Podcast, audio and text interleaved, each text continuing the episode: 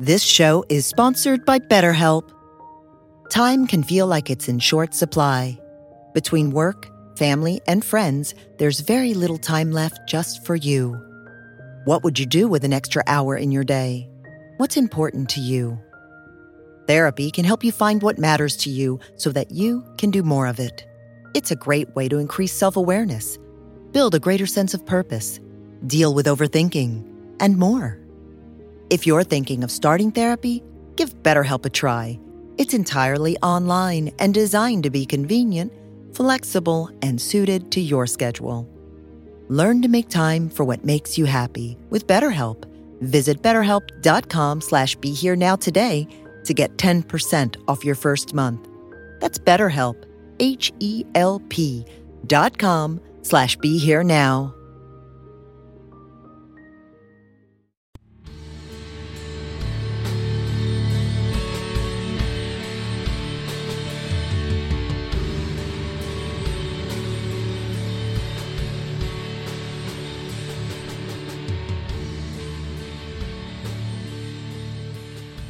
Everyone. This is Chris Grosso with the Indie Spiritualist podcast, hosted on the Be Here Now network. And my guest today is uh, my friend Norman Brannon. Norman, thank you so much for taking the time to uh, chat with me today. Thank you. I'm Yeah. excited. Thanks. I am too, man. I mean, these days there's uh, it's simple things that can really get us excited. Um, Right. But- I did need something to do today as well. So. So perfect. We're we're we're good to go.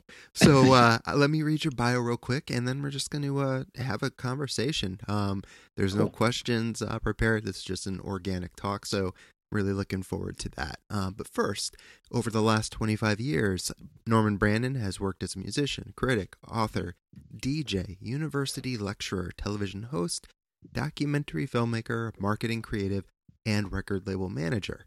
Although best known as the co founder and guitar player for Texas is the Reason, he first made his mark in hardcore punk bands like Shelter and 108 and capped his performance career with New End Original and Gratitude. Brannon is also the author of the Antimatter Anthology, a 1990s post punk and hardcore reader, which collects most of his music writing from that decade, work that originally ran in Alternative Press, Vibe, and Antimatter, the seminal fanzine he wrote and published between 1993 and 96. Currently working on an expanded second edition of the Antimatter Anthology for publication next year, and addition to a second book that examines the relationship between queer language, ethnicity, and his own personal story. Norman lives in Brooklyn with his partner John and their dachshund son Bosie. Love it. I'm a dachshund Yeah. lover too, so I'm really jazzed you put that in there. He's a he's a senior dog. And Yeah. He's very he sleeps like 22 hours a day at this point. Yeah. Yeah. and and wakes up just to be kind of confused and hungry and uh For sure. but uh he's a he's a good dog. He's he's a rescue and Yeah. it's um he definitely uh, we weren't planning on getting a dog when we got him and Yeah. so it was a weird Instagram thing many years ago where a friend of ours was fostering him and posted a picture and I just turned to John and said we have to meet that dog. I love it. And uh, here you are with them. That's so cool. My parents actually, um, our family dog, uh, one of them, also a rescue, uh, unfortunately passed away last year. Uh, as a mini Hmm. dachshund and uh, a rescue as well. Hmm. His name was Bentley or Sir Bentley, and uh, you know, such an awesome little guy. Real fancy pants, but you know, like th- that's how dachshunds are. Um, That's actually funny that his name was Sir Bentley because technically Bosie's full name is Lord Alfred Bosie Valentine. so uh, it's there. There's there's rationale Yeah. there. Uh, so Bosie, the name, Yeah. I I originally got the name because so back in the '90s, um, I discovered Oscar Wilde in a big way and was just insanely obsessed with him. And um, and I was reading, you know, a lot of biographies, and obviously, um, he had this one huge work, De Profundis, which was more or less letters to his love, Bosie. Yeah. Um, Bosie was the nickname for Lord Alfred Douglas, um, and I didn't know what the, what it meant. Um, I just thought it was sounded cute and it could be a dog's name. yeah.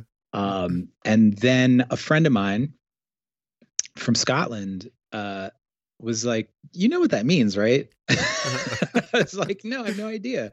And he's like, "It means like cuddles." Oh, and I man. was like, "Oh my god, I love it!" Yes. um, and it made sense. Like Bosie is sort of close to bosom, Mhm. and so the idea being like, "Oh, come here and give me a cuddles." Uh, you know, he would say that his nan would always be like, "Come here and give me a Bosie." You know, so Oh. it's uh yeah so that was kind of perfect. So that's where lord alfred comes from because that that was actually bosie's name was lord alfred douglas. I love and then it. valentine Yeah. comes from because we got him on valentine's day so. I love how like you know just ridiculous in the best sort of way like um pet parents can be. Uh, and that's a perfect example man but it's the best like I love it. Yeah. I mean you're well not i think yeah, that i have a lot of uh i have a lot of paternal love to give and no outlet. Well that's how my uh fiance and I are with our mice. We have two mice and those are our pets. Oh, wow. um yeah we we do want to get a dog at some point but um you know we actually it's so ridiculous like during the holidays we'll get each other gifts from the mice you know and i'll take time to write in little mice handwriting and put paws and you know hey. i've done it yes like, I've done it. No I, I left a birthday card signed with Bosie's Yeah. name and a paw print. that's so great i mean, Yeah. like animals are super special i i remember um the when the first uh mouse passed my see my fiance um had mice before i met her so it wasn't like something that i was personally into but um i grew really fond of uh the two mice she had and um one of them passed away and it was early on in us dating um so i hadn't really had a chance to bond with that mouse but the other one um was with us for uh, at least a year after the fact and and they typically only live about 2 years give or take but you know I'll never forget I've had uh dogs in my life since I was born and I love dogs I love Mhm. cats you know I just love I love animals but when that uh second mouse passed away I cried the ugliest cry like just like I have with any dog I know like I felt so ridiculous in a way, but it I'm grateful because it showed me like it doesn't matter the size of the pet or you know like whatever we think about them. Like love is love, and that you know attachment is really there. And then my fiance went and actually had them cremated, and we have little paw prints and ceramics, and have them in a mini urn. And I'm not I'm not kidding at all. no, that's a little. I've thought about this though. I got to say, I, Yeah. I couldn't do it. I couldn't do the cremate and keep the I- ashes thing. It wouldn't. It couldn't work for me. I But you. I I understand this ugly cry thing on a different level, and it's sort of interesting because I actually think this is a, it's a it's actually a very human trait that we do, Hmm. and we do it with animals, but we also do it with each other and with ourselves, Sure. and that is um, we create these stories, Mhm. right? And so, of course, Bosie has this gigantic backstory that I don't know if it's true, but I've decided that this must be what happened to him. That's so And- such a good point. you know and so the you know one of the things i remember when we first got him um you know he was probably six or seven years old and you know he was discovered in indiana eating trash was just a stray and uh the rescue in New York, the woman uh, there, Eve, she was actually in Indiana visiting family for Christmas. And so she wanted to bring a couple of dogs home. He was one of the lucky dogs t- that she was able to bring. And, but when he got here, his teeth were like rotting out. Yeah. So it was clear that he was going to have to basically get almost all his teeth removed. And, you know, that's like a major surgery. You have to put him under and, you know, they have to keep him there overnight and he had just he had been with us at this point for a couple of months um, before the surgery and we knew he was suffering we knew that you know having rotting teeth doesn't feel good it doesn't you know it's not a great situation for him health wise holistically Yeah. and so we eventually you know we kind of put it off for a while because we didn't want we felt like he was already traumatized and we didn't want to add to the trauma Yeah. but it was getting too much and uh you know apparently it reeked and so we finally booked the uh, the surgery, but I remember being at the hospital and handing him over to the doctor, knowing that he was going to be in surgery, that he was going to be there overnight, that he was going to be with new people. And in my head, I thought, you know, of course, I created this story about how he was thinking that he was being abandoned all over again. Mm. And, you know, I came home and cried my life out. I was completely just wrecked yeah. um, out of guilt that, you know, he was thinking these things. The reality is he's he wasn't. Dogs don't think like that. Sure. sure. he may have been confused. Right. He may have been like, "What's this thing that's happening to me?" Um, I liked that other guy. I kind of want to see him again, but you know, at best, that's that's all he got before they put him under, and he didn't feel a thing. right. Right. So it's it's funny to me because every time I do that to Bosie, I think about how I do that to myself all the time. yes. Yeah. and it's just, you know, creating that narrative structure that is more or less just, you know, a handy way for us to organize our lives, regardless of whether or not it's accurate. So well said. And, um, you know, I think that's a really great segue right there. Um, you know, to talk a little bit about spirituality. Um, you know, as you're saying, the stories we attach to things, um, you know, whether it's a pet or, as you said, like things in life in general, the stories we create, um, you know, that's something we all do. It's part of this inherent human condition, you know, and, and we mm-hmm. have to, um, you know, label things and and be able to discuss them and you know, put words on onto uh, everything that you know comes up in our our experience. But um, well, it was like a couple days ago. I was doing, uh, I was being interviewed for Vice magazine. They're doing a piece on mindfulness, um, in you know, in mm-hmm. the time of COVID, and eh, you know, I was talking about, and it was a really wonderful reminder to me um, how the practice of mindfulness and, and many other practice meditative practices do this as well, but specifically when you're sitting, eh, you know, practicing mindfulness, or not just sitting, but intentionally being mindful wherever you are in the day um, one of the beautiful things to me is that I recognize that whatever I look at, um, I've placed a label on it. My brain has associated all of these thoughts and experiences, uh, you know, onto that thing. And if I'm not intentionally mindfully looking at it, you know, I'm seeing it through this lens of ideas right. and concepts. I'm not actually seeing whatever it is for what it is. You know, it could be a guitar, it could be a blade of grass, it could be you know the the speakers uh, that I'm hearing you on right now. It doesn't matter, like whatever it is, and and so I'm you know very grateful for that. It, it makes life, to me at least, that much more interesting and exciting, especially in times like right now when you know most of us that are taking the uh, you know the self not isolation at this point you know just the social distancing as i know things yeah. are starting to open up a little more but you know we still have more time on our hands. And I understand, like, there's been a rise in things like addiction and, uh, of course, depression, and there's been mm-hmm. suicides mm-hmm. and all, all sorts of traumatic things. But I, I believe that the practice of mindfulness and other, you know, meditative based practices um, really help with that. And that's based on my own direct experience.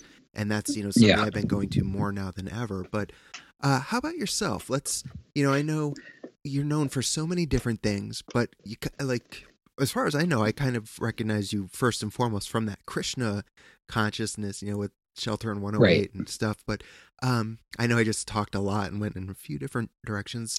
Why don't you yeah. pick it up wherever to, you Where do I go? No, I don't. I'm just like I said, man. We're just chatting. So why don't you? Well, I do think that I. Yeah, I do think that. Um, so there are a couple of threads that I think we will come back to. Yeah. Just organically. Um, I can definitely go back to the Krishna thing just to sort of, you know, kind of put that to bed. Yeah, sort of. sure. Um, so obviously, like I think that, that I've had this really, um, I don't know. I, I, would actually describe it as a sort of tenuous relationship with spirituality hmm. and religion in general yeah. for you know almost all my life. Well, actually, I can say all my life. Sure. I um, you know, I was raised in a Pentecostal Latino immigrant family. Nice. And in when you're raised in that kind of environment, it is basically authoritarian. Mm-hmm. Um, and so my my concept of religion never felt like personal. It always felt um, it always felt tied to hierarchies. Sure. And tied to absolutism. And that obviously, you know, for a kid like me, stopped making sense pretty early on. Yeah. and uh, I just sort of had to grin and bear it, um, you know, in my family um, until I could figure find another way. And so, you know, in the late 80s, um, when I first started getting into like hardcore um, and punk in New York, um, you know, obviously, if you were around in 1987 and 1988, um, you know, one of the first bands in your hardcore starter kit is the Cro-Mags. Of course. And uh, and so, you know, for me, I just remember thinking those guys are badass. I just want those beads. Right. Um, like I didn't know anything about Krishna or right. about, you know, even Hinduism for that matter. I really didn't know anything about anything. Yeah. I just knew I liked those beads. Yes. I was going to get them somehow. So eventually, uh, I was hanging out with my friend in junior high school, and he had an older brother who was a hardcore kid. And so we would like listen to his records. And he told me they were Krishna beads. So I said, Great. Mm. Where do I get them? He's like, You got to go to a Krishna temple. So I, I, I looked it up and I went to a Krishna temple and I actually ran out. I walked in, I got freaked out, and I literally just ran out like I was leaving some sort of crazy cult. And uh, I never got the beads. So I was like, fuck. no. Um, it just, you know, I remember exactly what it was. I remember looking, or I walked into the temple room and it was the first time I'd ever seen a murti of Srila Prabhupada. Hmm. And just, I don't know what it was about seeing it, or maybe it was just sort of growing up with that Pentecostal ish idea about uh, worshiping idols and the golden calf and all these things, and then hmm. seeing this like essentially Indian idol standing there or sitting there. It it it sort of put me in a place where I got freaked out. Um, but I went back a few months later and I did get the beads.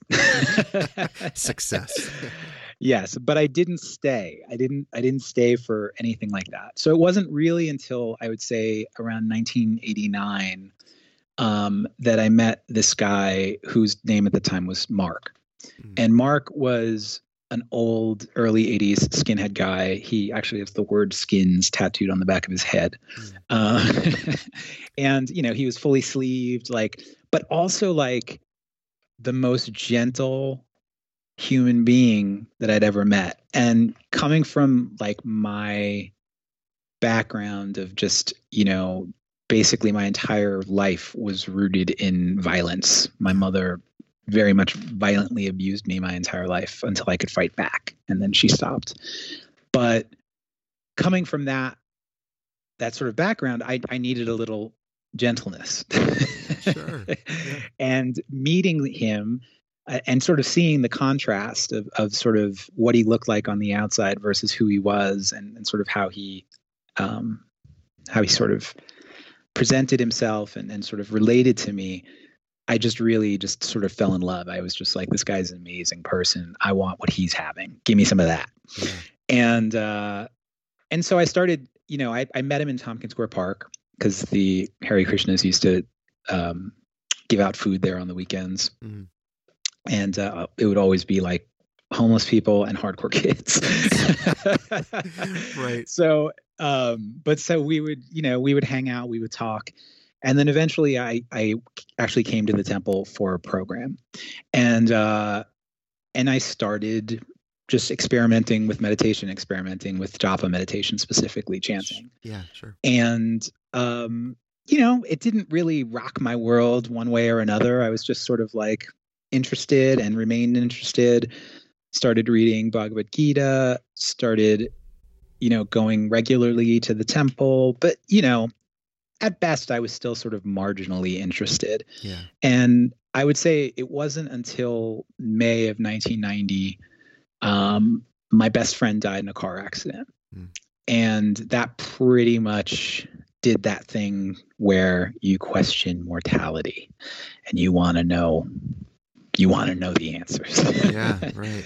and uh and so I just dove in head first after that. It was literally all I was interested in. Um I needed so much from it and um and it gave me so much even though you know it's not something that i i, pr- I probably continued to practice for um maybe another 13 years after that um but i think where my cognitive dissonance was and this was always a problem as you can imagine is that I've always been a little skeptical of God. Sure.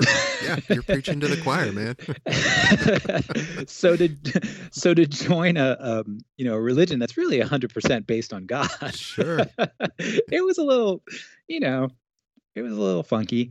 Um, but you know, I was also very honest about that. Mm. I think that, you know, I may have had moments where I was probably a little bit, you know, especially early on where I was probably a little bit of a fanatic because that's how people get when they're young and get into new sort of religious movements. Um, yes. but I, I I'd say I, I tempered off from that pretty quickly. Um, you know, by the time it was like 1993 and I was in shelter, um, I'd say that I was already sort of off the fanatic boat. And, you know, it's one of the reasons why I quit the band Yeah. ultimately, because I started to feel like I don't want to I don't want to feel like a representative of this thing anymore. Like I don't want to feel like I- that wasn't to say that I wanted to leave or that I wanted to stop practicing.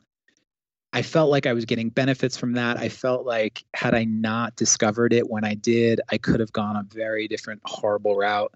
Yeah. Um and I just but I just felt like this needed to be my, my personal shit basically Yeah. um, I didn't want to broadcast it anymore.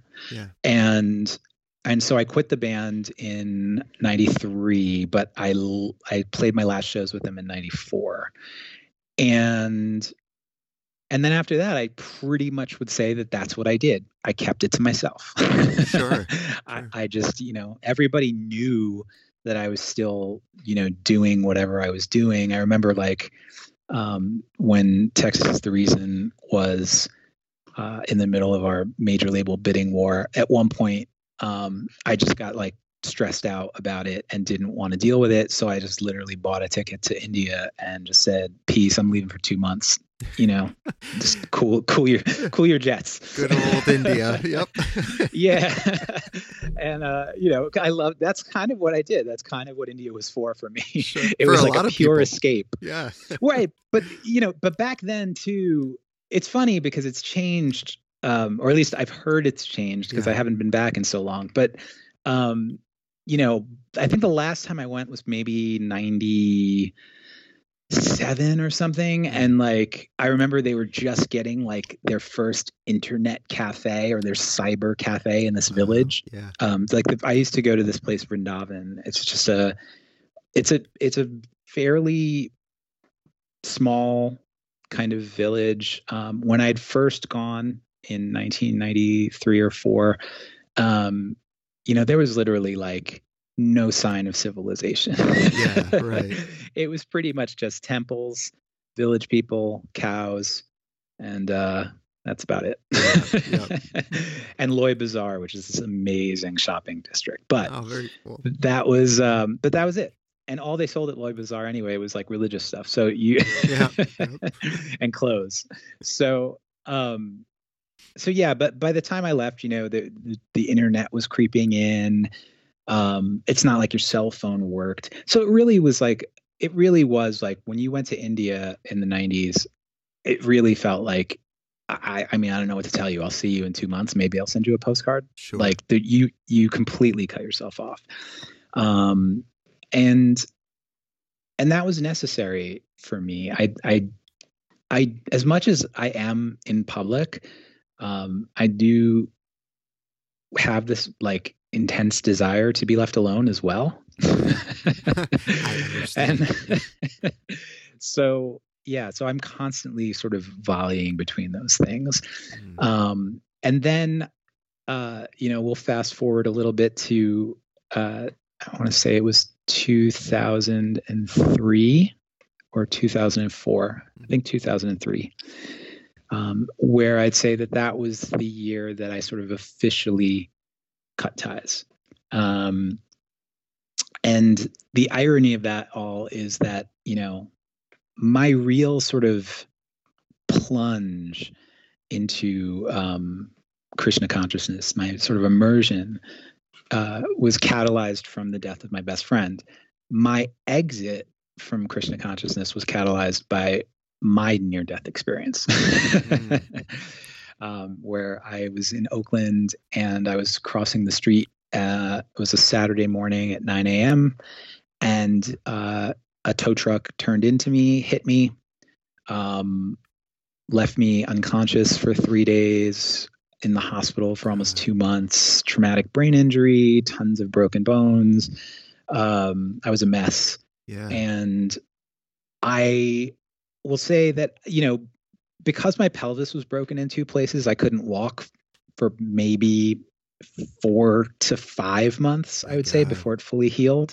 And then I had to go to physical therapy to, to sort of learn how to walk um, on my pelvis again. Wow. But here's the thing not many of us get a chance to think about our lives for four to five uh, months in bed. Right. Yes, this is true. and, and, so that was really, uh, you know, sort of a clearinghouse kind of situation. Um, I just thought about everything. I, it gave me an opportunity to think about where I was heading personally, professionally, spiritually, like all these things. Uh, and and it gave me a sort of impetus to to clear house wherever I needed to. Right. And the first thing I realized when I came to and sort of like um, you know, averted disaster or death yeah. was okay, let's be real. You don't believe in God. Mm. actually. Yeah. and once I sort of just finally gave into that point, um, I had to sort of call my guru and we broke up. But, oh. um, you know, to his credit, and he's an amazing person. Uh, his name is Dhanurdhara Swami. He, uh, I've known Dhanurdhara Swami since I was 15, I think we met. Um, and he still plays a role in my life. We still talk. We uh, we became friends, and you know when I sort of signed off from being a disciple, um, that was the conversation we had. He said to me, um, "So what's next?" And I was like, "What do you mean?" He's like, "With us," and I was like, "I don't know. I hadn't really thought about it." Right. and he was like, "Well, do you like me?" I was like, "Of course." He's like, I like you. We can be friends. and I was like, okay. Wonderful. So we have remained friends. And, you know, I'm 46 now. So I've known him for 31 years. That's and so great. Yeah. It's uh, we were talking about it the other day and I was saying I'm actually older than you were when we met. Wow. Like this is a weird thing. that is. I think it's really cool that you you can maintain that like um you know and uh, that's the beauty of this human experience like whatever works for you but like your friend said i like you you like me like cool we right. don't have to agree on everything or have the same beliefs like you know i just i was at one of the 108 reunion shows last year and it was a blast you know singing along and um you know my root teacher is Ram Dass so i do have an, uh, a certain affection towards the hindu vedanta lineage but at the same time I have never, with the exception when I was younger, um, identified as any, you know, quote unquote religious or spiritual with anyone particularly. Um, right. You know, my for me though, what what is interesting is I grew up. Uh, I wasn't forced to go to tr- uh, church. My parents believed in God, um, but I never had to go to church, and so I developed this real angsty, you know, teenage atheist, like there is no God, listening to Chokehold and you know just screaming along, like you know, just all these like you know, it was crazy. But but I was I think like 19, 18, I don't know, somewhere around there in college, And I remember my piercer at the time, you know, I called him because I wanted to get the piercing done. And he's like, nah, I gave it up for, for, uh, Christ. And I kind of laughed because wow. he, he like we were both in the hardcore scene like he was way into overcast like i was and one of the pictures in there uh, begging for indifference album he took and you know overcast is like devilcore music and that's what we're into and i thought he was kidding sure enough he wasn't he was dating um a, a hispanic girl at the time and uh, going to a, a pentecostal church in holyoke massachusetts and I mean, I remember he then he started getting on me about going with him, and I'm like, no, I really wow. don't want to. And, but I did. I finally broke down, and I was interesting. yes, but but it gets even more interesting, and the fact that so I'm in this Pentecostal church, and as you know all too well, things are rather lively in in churches. Yeah. And my friend and I are literally the only two white people in there. It's and you know it's the it's just people the music's going people are dancing in the spirit and speaking in tongues yep. being slain in the spirit whatever. And yep. i'm just like what is going on? And then the time comes towards the end of the service where if you want to go up and be prayed over and accept christ into your life um you know you can. And i did. And i did not wow. see that come i know. I didn't see that coming a mile away. I didn't anticipate it. But it goes back to i think i felt so like lost in that time i needed something to attach to and identify with and mm-hmm. that it served that purpose for like 2 years roughly in my life like i went to a christian camp that summer with the church and again like i was one of the only two white kids there and um it was very interesting but i was all in you know like i yeah. I had the the bumper stickers on my car. I stopped listening to to most hardcore unless it was like zao or you know stuff that was christian and, but and one thing man my brother's great because he has forgiven me for this but i was so into it that i remember one day i went into his bedroom and he had we both had great vinyl collections but you know he had some really stellar seven inches like stuff that today i'm sure he could sell for a pretty penny. Not that he would, because you know we love that stuff.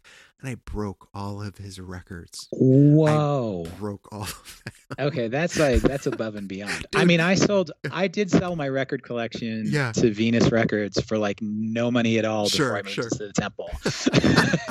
but I didn't break anything. I'm not that crazy. No, I know. I was, uh, dude. I was all in. I'm telling you. But just like you, similarly, yeah, like it got to a point where I'm like, wait a minute, you know, what am I doing? Um, I don't believe. Well, so you know what's funny about yeah, that though? I I do think that I I mean I hear the story and it actually resonates with me because I get it. I get that sort of sense of, you know, I think we we kind of confuse just general social enthusiasm mm-hmm. and and communal sort of uh, I'm trying to think of the word, but you know that sort of like communal energy mm-hmm um, that that sort of like moves us as some sort of spiritual euphoria a lot of times. Yes. And I think you start to feel like it's realer because that's what you're feeling. Yeah. And the fact is, you feel that in other places. You Absolutely. feel that when you go to a show, 100%. right? You feel that um, you know, anytime you go to a political rally, right. you feel that, you know, there are a lot of different places where you can get that sort of energy that sort of makes you feel almost like euphoric that you can do anything. Yeah. But when you attach it to a notion of God, yeah, you create a story about it. Absolutely. There's the energy that there's the energy. I had a religious experience. Right. And I think that, you know, that was one of my sort of critical or sort of self-critical realizations that I was having, you know, because I would be like, well, how do I explain feeling like this when I bathed at Radha Kund, or how do I explain, you know, feeling like this when I got initiated, or you know, well, yeah. of course I felt like that. I was taking this massive vow. It was like getting married. Yeah. Like I, I've never been married, but I'm going to assume people feel freaking great. Yeah, I, I, hope so. In most cases, at least. Yeah, right. so you know, so I I do think that I attach these stories to these experiences, um, and sort of reified them as spiritual or transcendent, transcendental, or yeah. or something, um, and they weren't. Right. So what's sort of interesting about that now, and and sort of I can fold this into like my present experience, yeah, right? Yeah.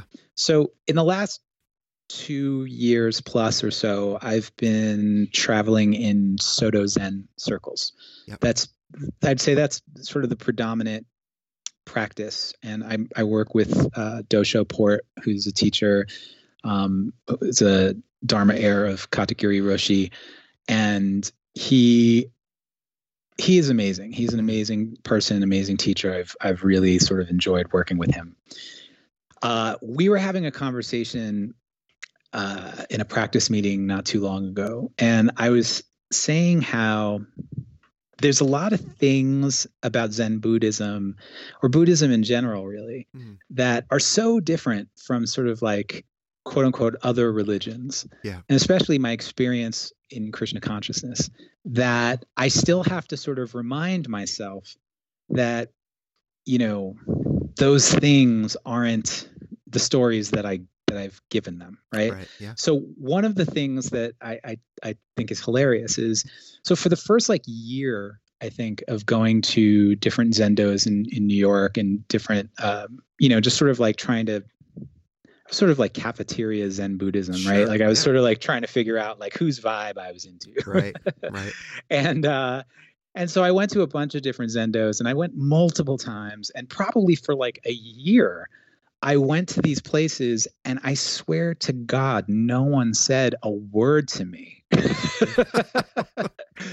I would just show up, I'd sit and do Zazen, I'd listen to the Dharma talk, I would leave.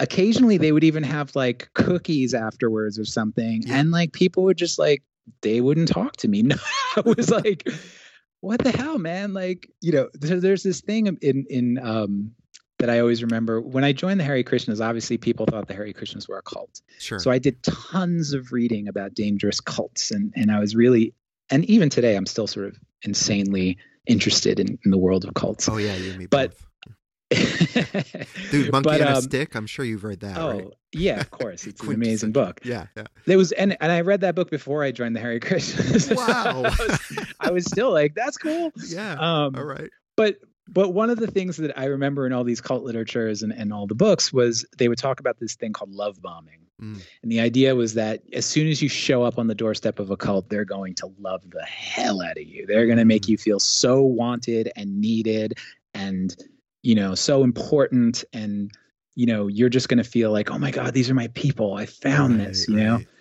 And yeah, to a certain extent, that happens in the Hare Krishnas. Not maybe not the way it does with the Moonies or something. Yeah, of course. Right. but but the Krishnas are certainly their their their proselytization uh, movement, right? Yeah.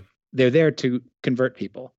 Um, not so in Buddhism, mm-hmm. uh, and so you know it didn't like for that first year, I was sort of like, am I in the right place? What am I doing? Nobody seems to care that I'm here. Right. and uh, and I said this to Dosho, and he just started laughing because he said, Yeah, nobody talked to me my first two years either. It's fine. Oh, I was like, Really? Okay. I'm not crazy. Yeah, yeah. And he's like, or maybe we're just not that interesting. I was like, I don't know, maybe. But um, but so I appreciated that sort of difference, that contrast in in sort of my experience with moving into Zen Buddhism because it forced me to make it about me. It yeah. forced me to sort of say, why am I here? Because really, nobody else gives a shit if I'm here. Yep. And I mean, I, I hear you. and so if I come, I have to be coming because I want to be here because I'm, you know, because it means something to me um, and because the practice uh, is is is somehow meaningful. Yeah. And so that actually was a good thing. And you know, it's weird. I have mixed feelings about it. On some level, I want to tell every Zendo in the country, say hi to people. Sure.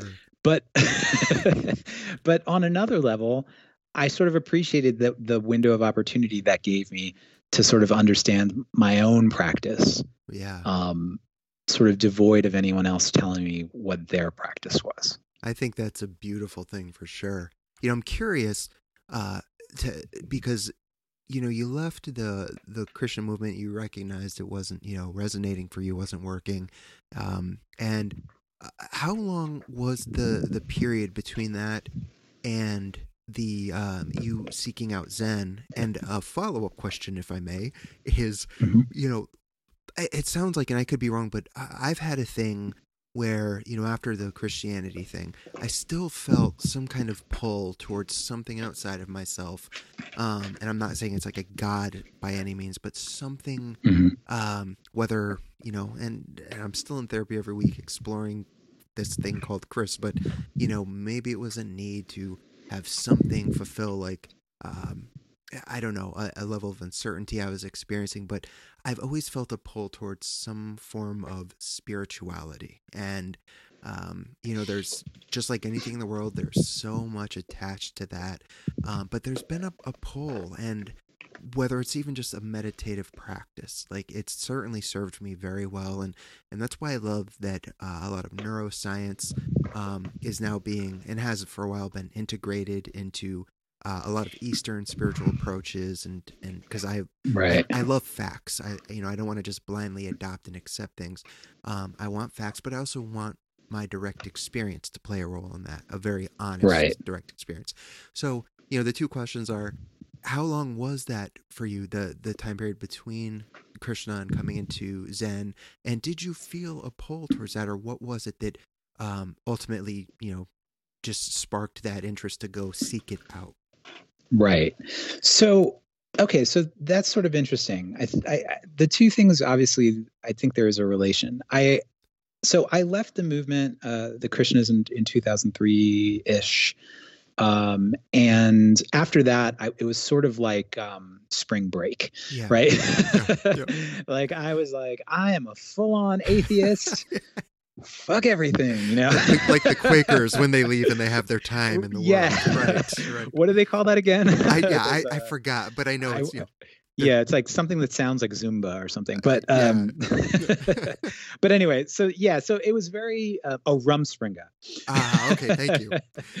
but so um, but yeah, so that's basically what it was. I just sort of felt free, and uh, you know, and essentially free from an ideology, free from a structure by which I could uh, sort of organize my life and or make decisions and or just be. Yeah. And those things, you know, I hadn't had that in really a long time. I, I certainly had, you know, some sort of uh, ebbs and flows in terms of quote unquote how serious I was practicing over sure. those 13 or 14 years. Yeah. But um, but it was always there. It was always present in my mind. Um, so the first thing I had to do, honestly, was deprogram myself. Mm-hmm. Because when you've been doing something for 13 or 14 years, it's embedded in your consciousness. It's embedded in your system, your your operating system. Right. and I sort of had to root it out, find all the files, put them all in the trash, delete them, clear the hard drive, and yeah. start over.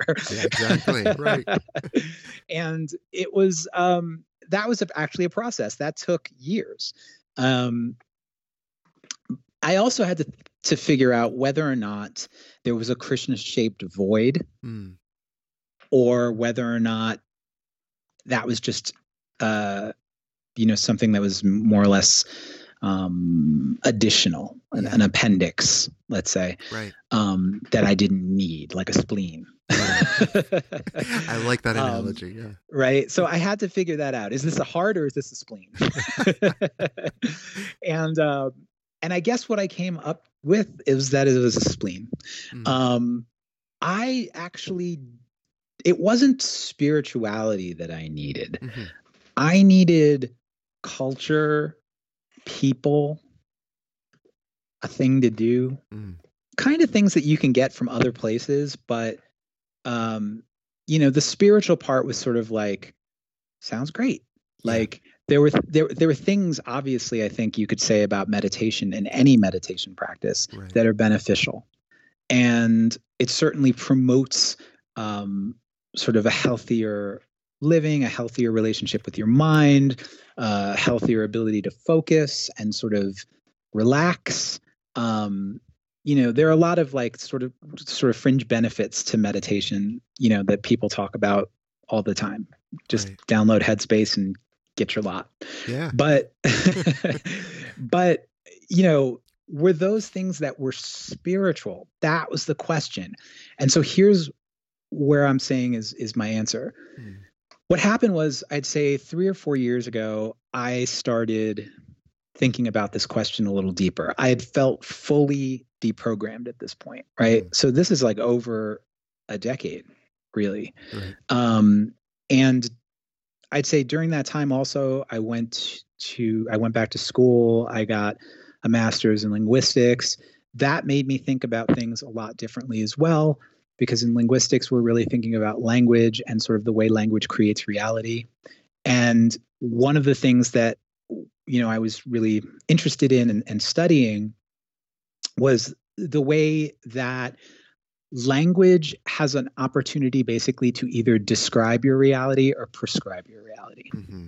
And since we break everything down into language, including religion, um, I started to realize that what I was doing essentially was taking concepts and having them prescribe my reality as opposed to describing what actually was there. Yeah. And that didn't sit well with me. That made me feel like, okay, like I think I get it now. I think I understand how this works. And I think I understand like that to a certain extent some people may really need that or or need or want that. And I don't have any problem with that. That's amazing. Go for it. I don't look down on anybody who believes in God, who's practicing a religion sincerely, um, you know, who's practicing some form of spiritual life. What I realized though over the last decade was that I had spent so much time in the heavenly planets, so to speak, sure, yeah. that I had completely ignored the carnal. I'd completely ignored my body, myself, right? Yeah, yeah. The first thing you learn in Krishna consciousness, the first thing they teach you and they drill into you, you are not your body, you are spirit soul. Mm. That's the first thing that you have to sort of accept. It's like the ABCs of of Hare Krishna. Sure. Yeah. You are not your body, you are spirit soul. What I started to feel was like, that's wrong. Yeah. yeah. And I was like, what am I not if I, if I'm not this body? This body carries the sum total of everything I am. Even if it most of it's happening in my brain, mm-hmm. it's there. And I think that we create these artificial distinctions all the time mind body soul body you know we're we're sort of always trying to like bifurcate things that need not be bifurcated mm-hmm. when you talk about the difference between mind and body no your mind is a part of your body it's holistic it's sure. all there it's together if your mind is sick your body gets sick mm-hmm. if your mm-hmm. body is sick your mind can be sick there's no separation there this is a, a, it's an ecosystem yeah um, and i think that we are in a culture that, and I think we're seeing this now in the time of COVID, actually. I remember reading a book, I want to say it was in the early 2000s. Um, it was called The Myth of Individuality. Mm-hmm. Pretty sure that's what it was called. And I remember reading it because I just thought the title was provocative because, you know, obviously you come from punk world and in punk like the whole thing is about, you know, your individual self, your right. unique self. Right. And, you know, I had spent my entire life focused on this unique self. And one of the things that I started to think about was that does this concept of individuality, and specifically as an ism, an individualism, mm-hmm. um, is this actually potentially harmful sure. yeah. um, to the greater good? And I'm seeing this, you know, now in the time of COVID, right? Like everybody's like, I should have the choice to go back to work or not wear a mask or right. whatever, because they are completely, they've turned individualism into complete self absorption. Yes. Yeah. They have turned into a place where um, it doesn't matter if other people have to die, I have to work. Mm-hmm. And that's the darkest, darkest type of individualism. Yeah. yeah. And so when I start to think about it that way, it really put me in a position where I started to appreciate the sort of ecology of being human, the way that we are all connected, the way that I don't exist unless you see me. Mm. You know, mm. it's we sort of exist by virtue of each other's existence. There's nothing that I am or that I do that is not dependent on other living things. Yes. Not just people. Oh yeah. Um, and so that really sort of you know, is something that was definitely building over the years, especially as, you know, I've been a vegetarian since I was 14 years old. Yeah. I've thought about sort of the importance of other species for a long time. Um, but I was very, you know, taken by this, by really trying to apply this on, on the human level as well, right? Because I think that's that's the irony of it. I think like as a hardcore kid, I was so concerned about the animals that I didn't never thought about human beings really. Sure. Yeah. so so so here's the thing. So I was trying to focus on human beings. I was trying to focus on me as a physical being, right? With a Yeah. body. Um, and like not just with a body, but as a body. Um, you know, me as a piece of life that exists on this planet with so many other billions of other pieces of life right. and all those things were sort of like coming to me at around the same time and i had actually begun sort of developing this idea for a book like a, almost like manifesto that i wanted to write Mm. and i don't remember what happened but about two and a half years ago um, i don't remember what it was that i was reading unfortunately but i started reading a book a buddhist book just by just randomly Sure. and almost everything that I'd written down was in the book. I was like, fuck, I'm a Buddhist. because up until that point, I had no concept really of Buddhism. Like my concept of Buddhism was the concept that's given to you as a Hare Krishna. Mhm. And so the Hare Krishnas believe that uh, the historical Buddha was an incarnation of Krishna who came to Earth to essentially pave the way uh, for Lord Chaitanya or Chaitanya Mahaprabhu, Mhm. who sort of um, created the Hare, the modern day Hare Krishna movement Yeah. 500 years ago. And so Shakyamuni Buddha was considered. Uh, that's why he he taught what they call. Um, uh, sorry, I'm Ah. floating so many words that I'm Sure. like, yeah, um, impersonalism. So they Yeah. they they saw uh, Buddha as, as as sort of like uh, he had to do this because at the time in India there was this rise in animal cruelty and meat eating, and and this sort of decline in sort of uh, theism. Yeah. And so Krishna came as the Buddha. This is what they say. Krishna came as the Buddha essentially to uh, establish ahimsa, right? Mhm. Nonviolence and compassion, and um, and that way it sort of like paved the way because once people because if people are killing cows, they can't possibly understand God. Yeah. So first things first, let's get them to stop killing cows again, and then Krishna will come back as Chaitanya Mahaprabhu and save the world. Mm. So that was, you know, that was my perception of what Buddhism was. Yeah, and I, I really just didn't. I just thought, oh, it's impersonalism. It's merging into the void. It's nihilism. It's whatever. Oh, sure. Yeah. Yeah. And uh, and so yeah, like I don't remember what this book was or even how I came across it, but for some reason I started reading a book and was like, oh, I don't know what Buddhism is at all.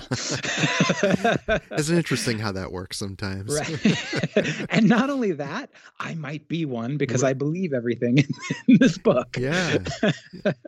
so it was uh so that sort of like started me on the path. And then, you know, a lot of it was just sort of trying to figure out, you know, realizing, wow, there are a lot of different kinds of Buddhists. Shit. Yes. I, right. Um, now what? yeah, and um, and so then I had to go through the process of of sort of figuring out what what you know made each one special, what made each one different, um, what the sort of I use this word mood a lot, which is actually a word that that people in the Krishna movement use a lot. Um, what's your mood? Um, and and so like I, but I think it's a it's a helpful term to sort of parse the differences. Mm. Um, and so, interestingly, I thought for a minute, I thought that Vipassana was my way, right? Like, I kind of like, I like the way this is very secular-ish, Yeah. and uh, you know, everybody just seems normal, and you know, it's cool. Yeah. I did not expect to find myself intrigued by and continuously going back to Soto Zen Zendos because it felt very religious. Mhm. And the first time I went, uh, to one, I was sort of had that same freak out yeah. that I did when I went into a Krishna temple. Uh, you know, there was bowing, there was chanting, there was, um, you know, robes, yes, yeah. there were shaved heads. Um, you know, it was like all, and I was like, oh my God, am I doing this again? Really?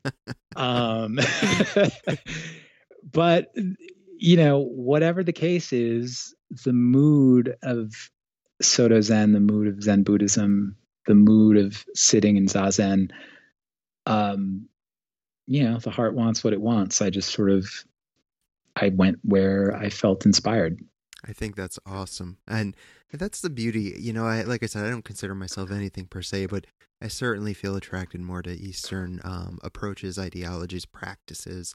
Um, but I have, you know, a deep reverence for Buddhism and the different schools that uh, that come out of that. Um, Zen, of course, wonderful. Uh, Mahayana, I'm a, you know, I really appreciate that approach as well. Uh, I mean, all of them.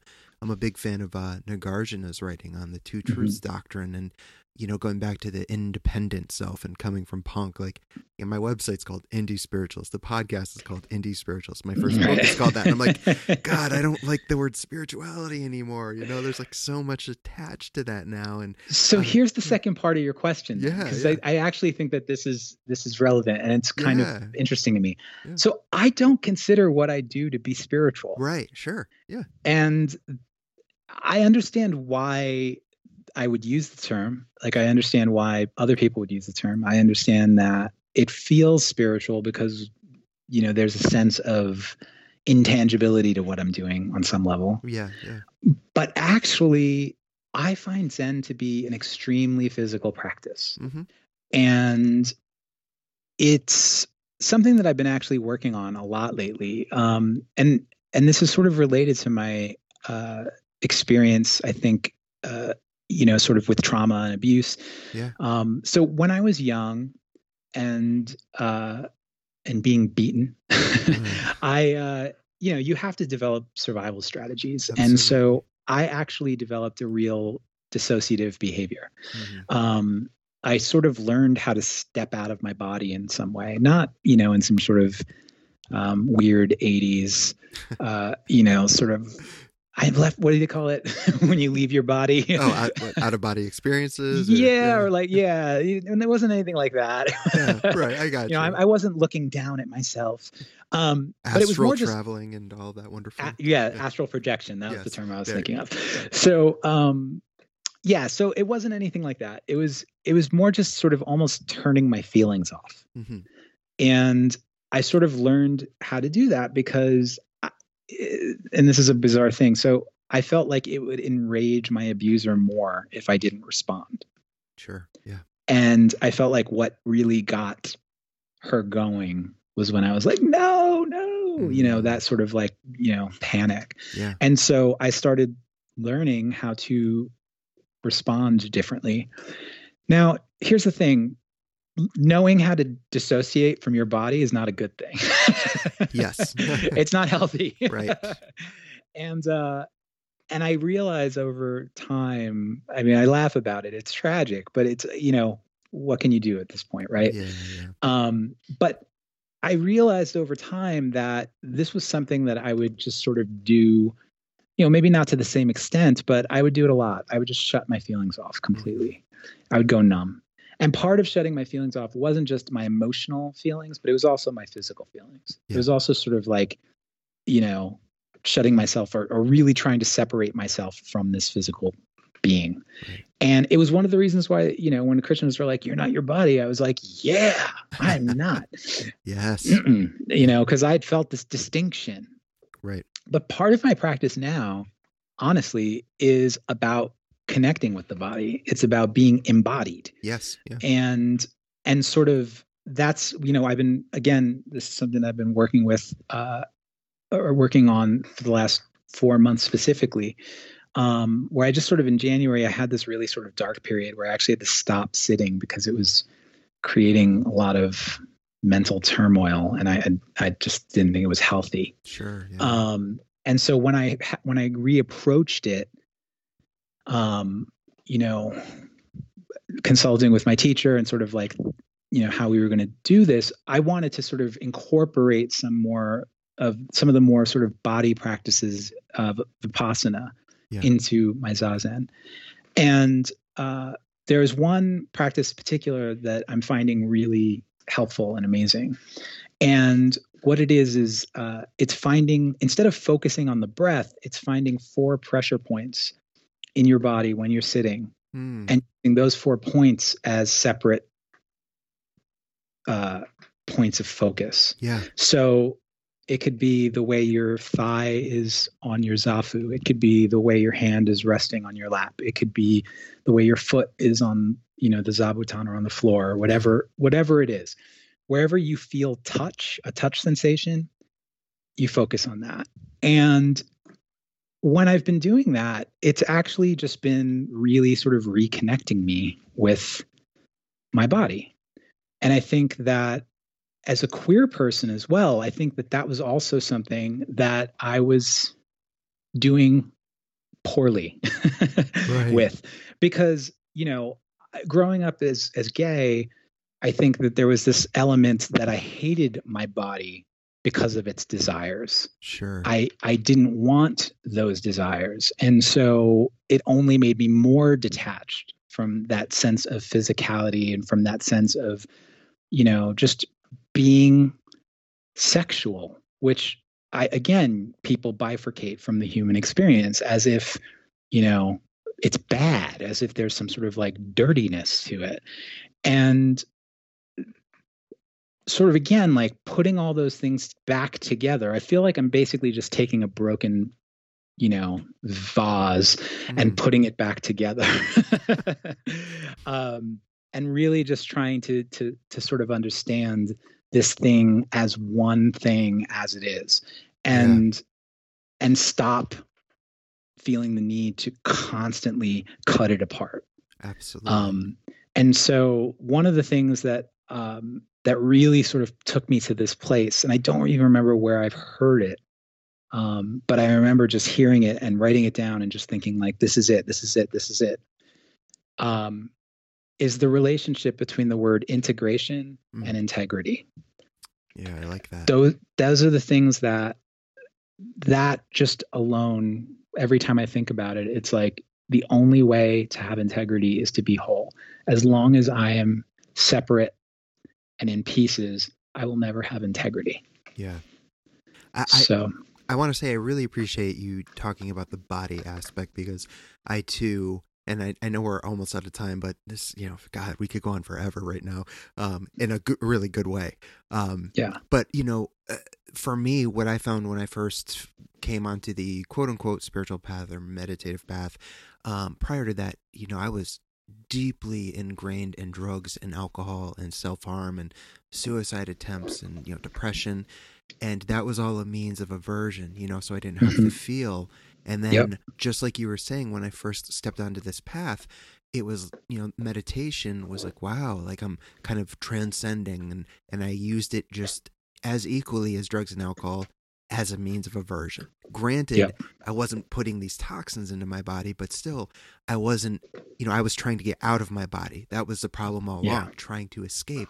And so you're so, you know, dead on, in my opinion, at least, where that's okay. I mean, like meditation and, and getting in touch with whatever else your experience is that is, you know, maybe eh, whatever. I, I don't know. Certain words, uh, like transcendent, I know is also a loaded word, but whatever yeah. it is, it makes you feel connected to something greater. That's wonderful.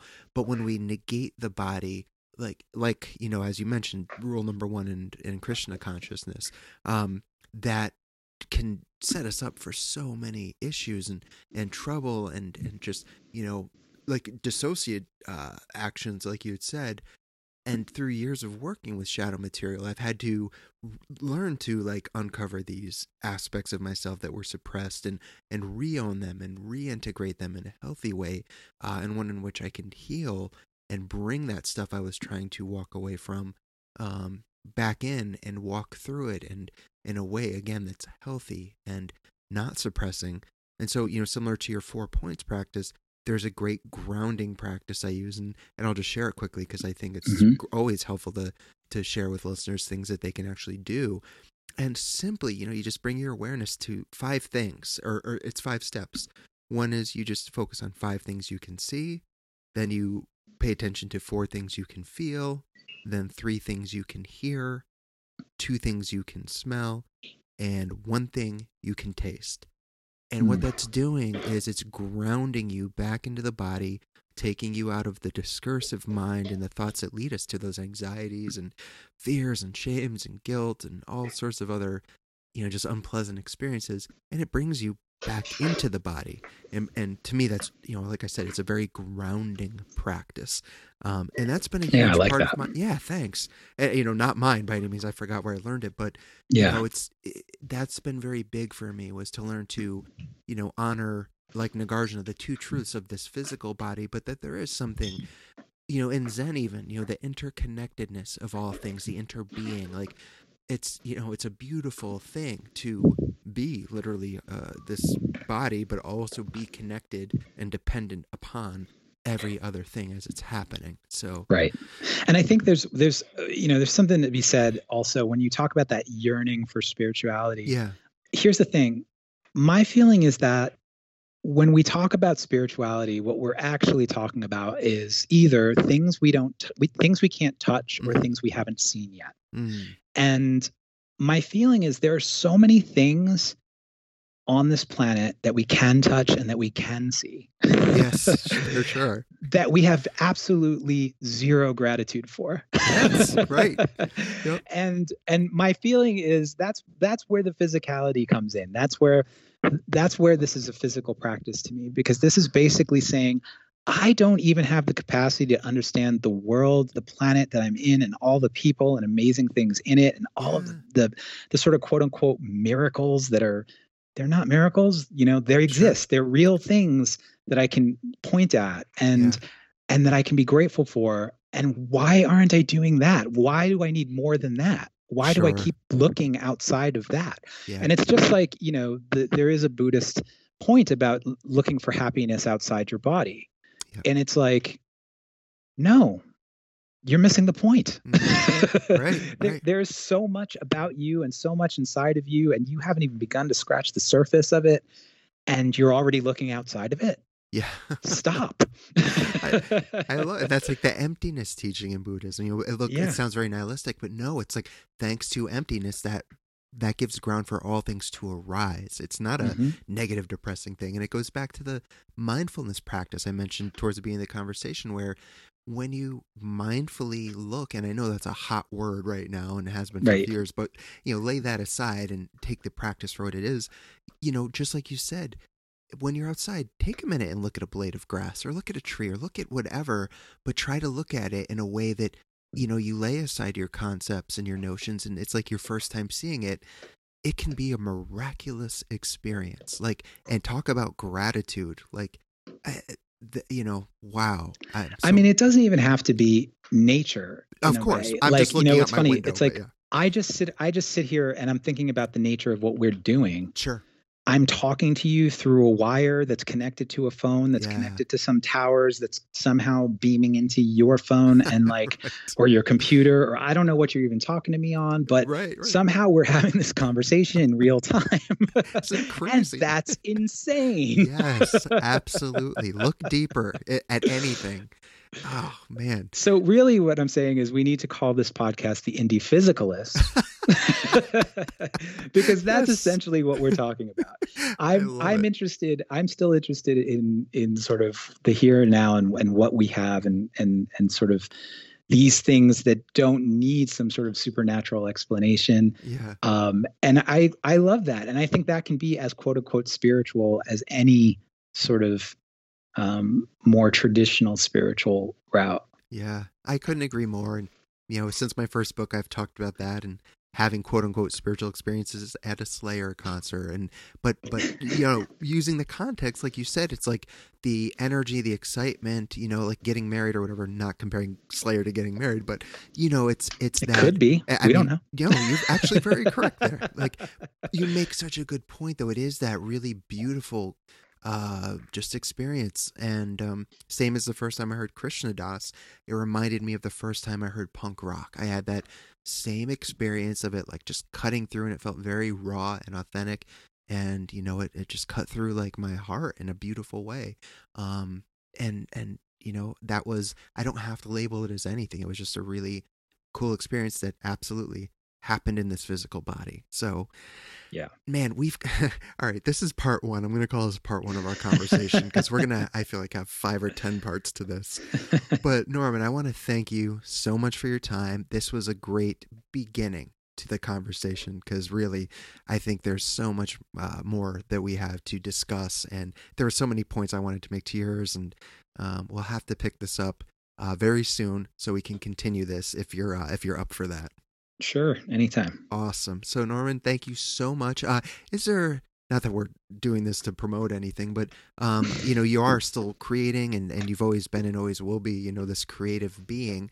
Um, I know you've been doing a lot of DJing and stuff. Do is there a website or anything or anywhere people can look for the uh, anthology that you're um, working on, the new antimatter? Yeah, I mean the antimatter book's pretty early in its Sure. in its uh, sort of planning stages at this point. So I don't know, and especially with the pandemic, I have no idea, Yeah, you know, how this is going to move along. I understand. but um, but everything that I am is either on Twitter or Instagram at Norman Brannon. Perfect. So we'll have that linked if you're checking this out on the Be Here Now site. Just scroll down and we will have uh, both the Twitter and Instagram pages linked. Click on them. Follow Norman. I do. It's uh, always lovely to see your posts. They make me smile and uh, super grateful. I'm jealous of that Texas cassette you uh, posted not too long ago. Big fan. Anyways. Somebody just needs to offer me the right price for it. Ah, so you don't People- say that things. People were, you know, they were t- they were DMing me like, "Are you selling that?" I was like, "No," but I mean, they didn't give me a number. don't tell me things like that, especially right now, because retail therapy is a real thing. And when it comes to something like that, oh man, It's just so rare. I That's one of the things that's so rare. Yeah. So that's that was yeah. That's super cool. I mean, very rad stuff. Well, Norm, thanks so much. Um, you know, we will pick this up again, and uh, I wish you health and safety. Uh, for those who don't know, you're you know you're out in New York City, where uh, it sounds like things are starting to slow down a bit. I hope that Yeah. continues. Um, I'm glad you're well, and uh, please just keep taking good care of yourself. Thank you so much. All right, thanks. Talk soon. Absolutely. Bye bye. All right. Bye.